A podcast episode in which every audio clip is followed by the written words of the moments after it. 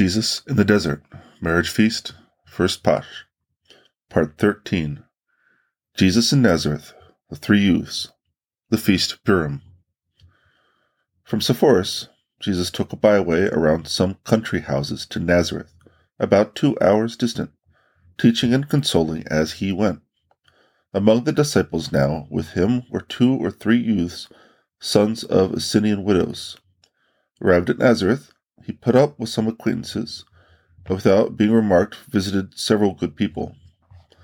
The Pharisees, with an outward show of respect, but inwardly full of malice, called upon Jesus to ask him what he now purposed doing and why he did not stay with his mother, which questions he answered gravely and sharply. Preparations were going on all around for the fast day observed in remembrance of Esther, also for that of the feast of Purim, immediately to follow. Jesus taught very zealously in the synagogue. That night, I again saw Jesus praying with outstretched arms, and again appearing on the Sea of Galilee to bear help in a storm. This time the distress was much greater, and many more vessels were in danger. I saw Jesus laying his hand on the helm without the helmsman seeing him. The three rich youths of Nazareth, who had once before vainly proffered their petition to him to be received as disciples, came to him again, reiterating their request. They almost knelt to him, but he sent them away after pointing out certain conditions that had to be fulfilled before he would allow them to join his disciples. Jesus knew well that their views were wholly terrestrial and that they could not understand him. They wanted to follow him because they saw in him a philosopher a learned rabbi. After a time spent in his school, they could, as they thought, shine with a more brilliant reputation and do honor to their city Nazareth. They were besides somewhat vexed at seeing him giving the preference to the poor sons of Nazareth rather than to themselves. Until far into the night I saw Jesus with the old Essenian, Eliud of Nazareth. The holy man looked as if he would soon die of old age. He was no longer able for much. Indeed, he was almost bedridden. Jesus leaned on his arm at the bedside and talked with him. Eliud was entirely absorbed in God. At the commencement of the Feast of Purim, a musical instrument, which stood on three feet, was again played on the roof of the synagogue. It was hollow with pipes running through it, ends extending both above and below. By pushing the pipes in and out, the music was produced. Children also were playing on harps and flutes. Today, in commemoration of Esther, the women and young maidens enjoyed certain rights and privileges in the synagogue. They were not separated from the men, they could even approach where the priests were. There was a procession in the synagogue of children dressed fancifully, some in white, others in red. Then a maiden entered, wearing around her neck an ornament somewhat frightful looking. It was a blood red circle around her throat as if she had been beheaded, and from it hung on her white garments numerous knots of blood red threads, like so many streaks of blood from the wounded neck. She wore a magnificent mantle borne by train bearers, and appeared to be enacting the principal part in some drama. Children and maidens followed her. She wore a high, pointed ornament on the fore part of her head and a long veil. In her hand she carried something whether a sword or a scepter, I do not know. She was tall and a maiden of great beauty. I do not know for certain what distinguished character she represented.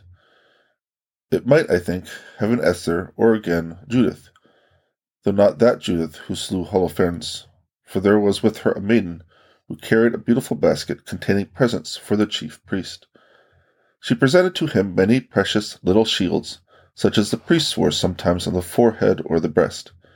One corner of the synagogue, concealed by a curtain, lay upon a bed of state the effigy of a man, whose head the maiden struck off and took to the chief priest.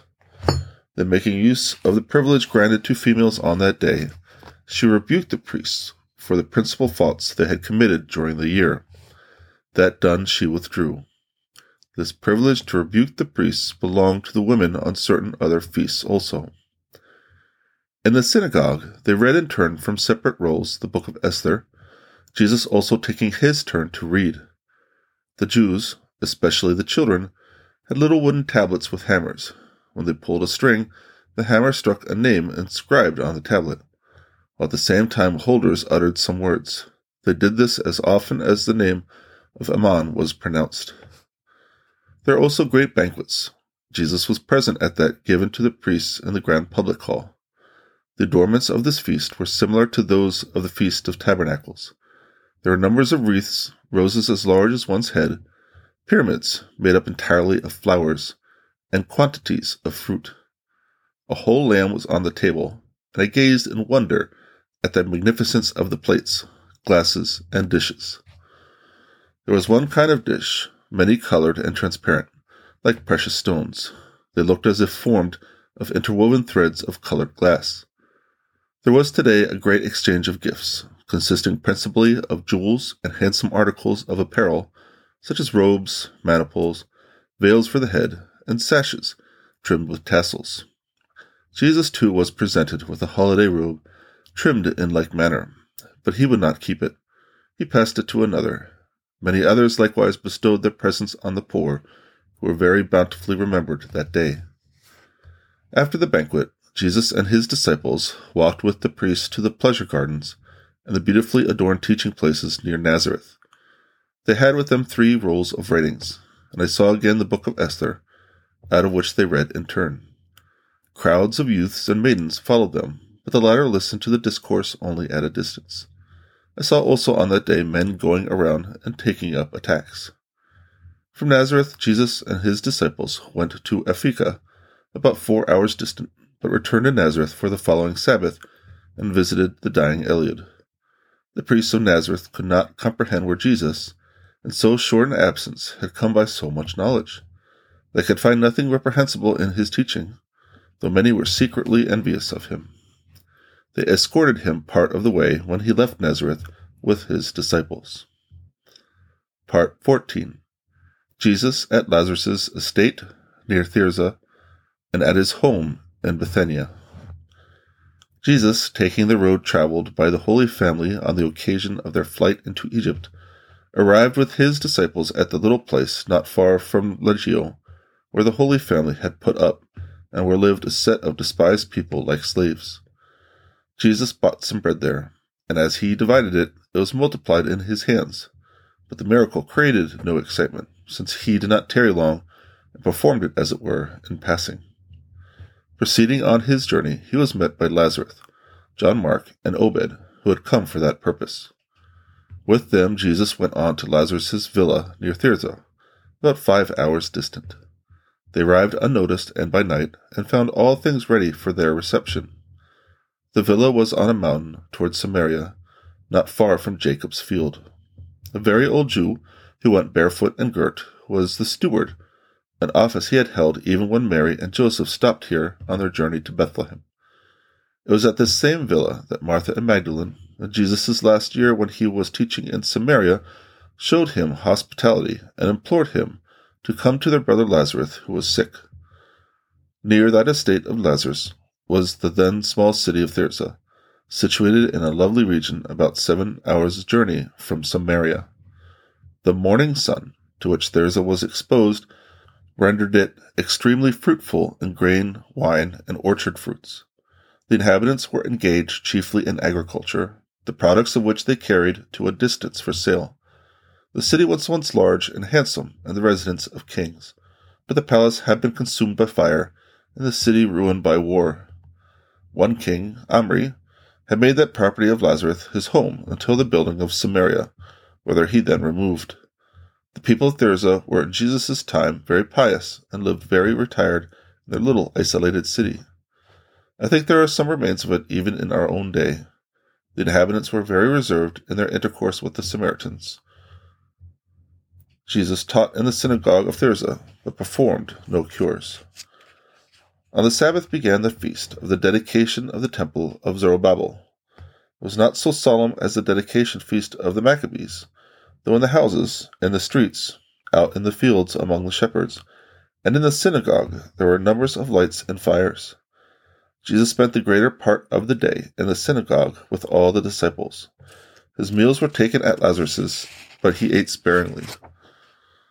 The greatest portion of the food was distributed to the poor of Thirza, of whom there were large numbers. Such distributions were constantly made during his stay. The city still possessed, in ancient walls and towers, some remains of its former greatness.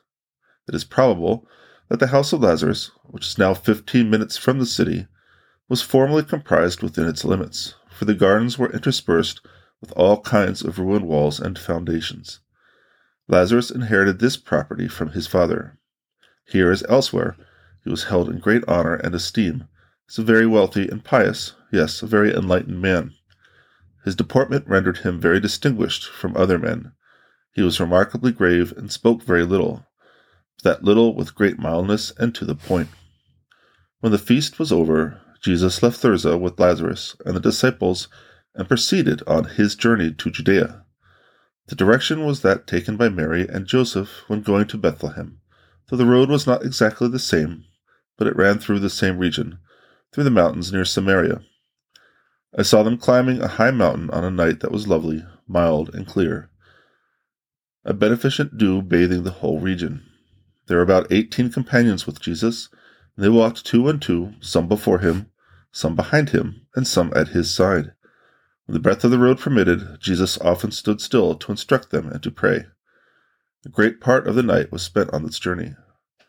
Toward morning, they rested and took a light repast, after which, carefully shunning the cities and towns, they continued their way over a mountain on which the air blew keen and cold.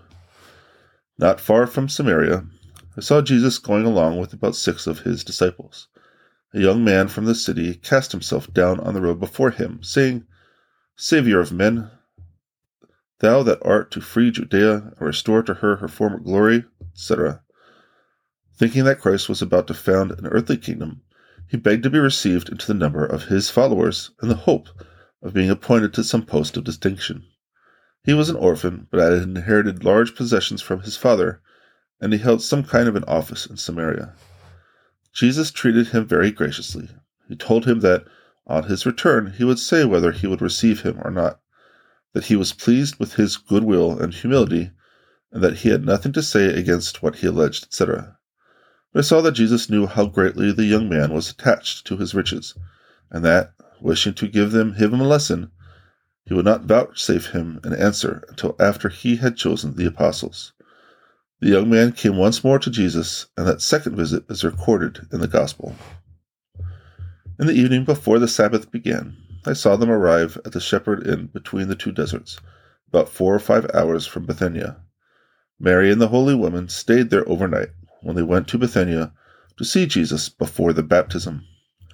The shepherds from the country around gathered together, bringing gifts and other necessaries. The inn was transformed into an oratory. A lamp was lighted, and there they remained. Jesus taught here and celebrated the Sabbath. While traveling on this mountainous and lonely road, he stopped likewise at the place where Mary, on her journey to Bethlehem, had suffered so from the cold, and where afterwards she had been miraculously warmed. Jesus and his disciples spent the whole of the Sabbath among these shepherds, who were so happy to have him and so deeply moved by his presence. Even Jesus himself appeared brighter among these simple, innocent people. After the Sabbath, he went on to Bethania, four hours distant.